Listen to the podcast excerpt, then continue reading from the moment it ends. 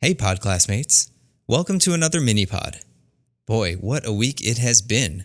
The school year is really kicking into high gear now. It seems like we've had one big event after the other these last few weeks.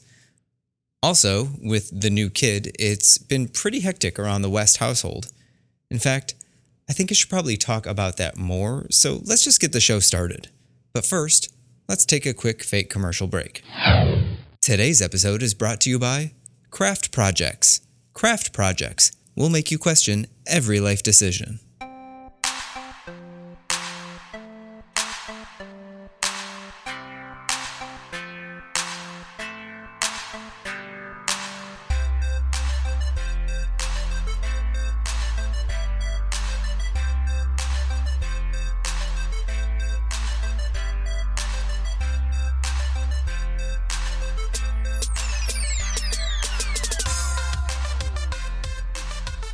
Welcome to the show. My name is Jason West. You can find me on all major forms of social media with the username at TeachMeMrWest, or you can email me at PodClassPod, that's PodClassPod, at gmail dot com. All right, let's get right into this week's show. Once again, I'm going to have to break from routine, and I realize that the more I do that, the more routine stops being routine, but, you know, whatever. Uh, I, I normally start these mini-pods with a handful of listener questions, but this week I'm going to, once again, address a single question because it's one that I've gotten a lot lately. I'll use at Coloring Sunshine's most recent question as the example. The question is, how do you keep a work-life balance? This is admittedly a very tough question to answer because what works for some won't work for everyone. It's like pizza toppings.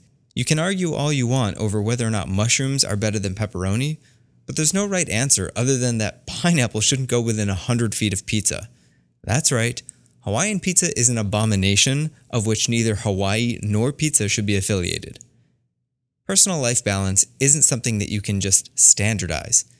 Nevertheless, maintaining a work-life balance is an important topic to discuss because well, it's tricky whether you are an educator or not, so here are a few general guidelines I try to live by. First is, the work will always be there. Now, this is something I really struggled with for years. I used to create arbitrary deadlines for when I, quote, needed, unquote, to return graded work. Then, one day, my dumb brain freed me of this faulty logic. What happened was that I had completely forgotten a massive pile of work I had planned on grading over a long weekend. I just plain left it on my desk at school. I freaked out.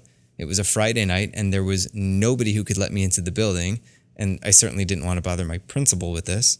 I had to just shrug my shoulders and say, well, the work will be there when I get in on Tuesday. I guess since I can't do anything about it now, I might as well enjoy my weekend.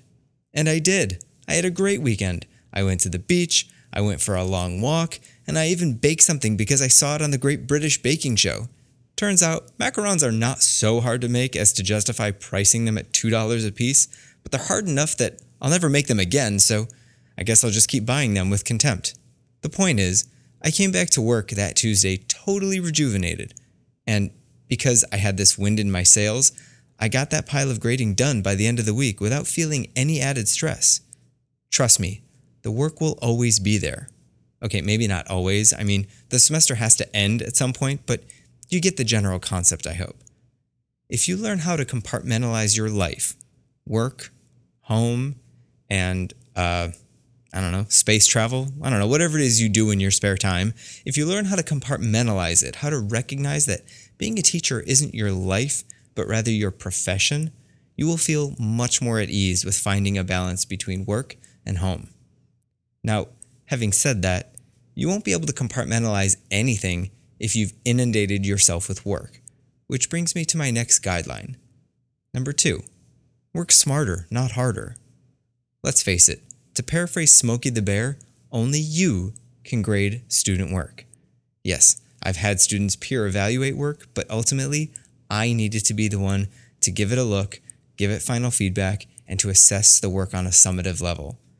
But while you are ultimately the only one who can grade student work, you aren't the only one who can do other things in your class. So work smarter, not harder. If there is something that the kids can do, make them do it.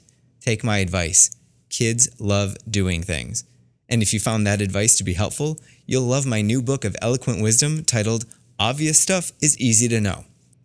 But seriously, kids like to feel special, so ask them to help you out. Want to decorate a bulletin board? Ask your kids to do it. Will it come out exactly as you as you imagined? I don't know, probably not. But maybe they'll surprise you with the quality.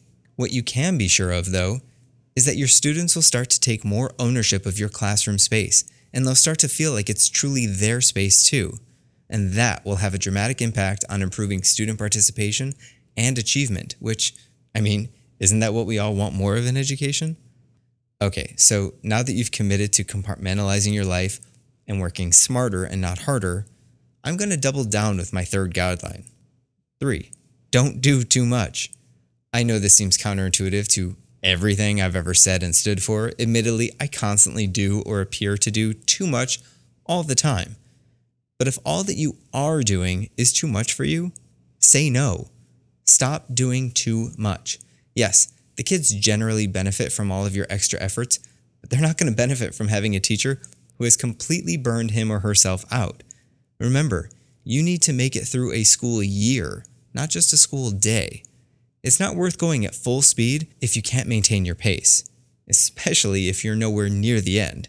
And if you found that advice to be helpful, you'll love my new book of double entendres called That's What She Said, Advice for Educators and Horny Teenagers. By now, I'm hoping that I've impressed you so much with my first three guidelines that you are willing to take a real chance and go on the journey that my fourth and final guideline will take you. Brace yourselves. My final guideline to maintaining a proper work-life balance is don't give graded homework. I know, I know, don't freak out here.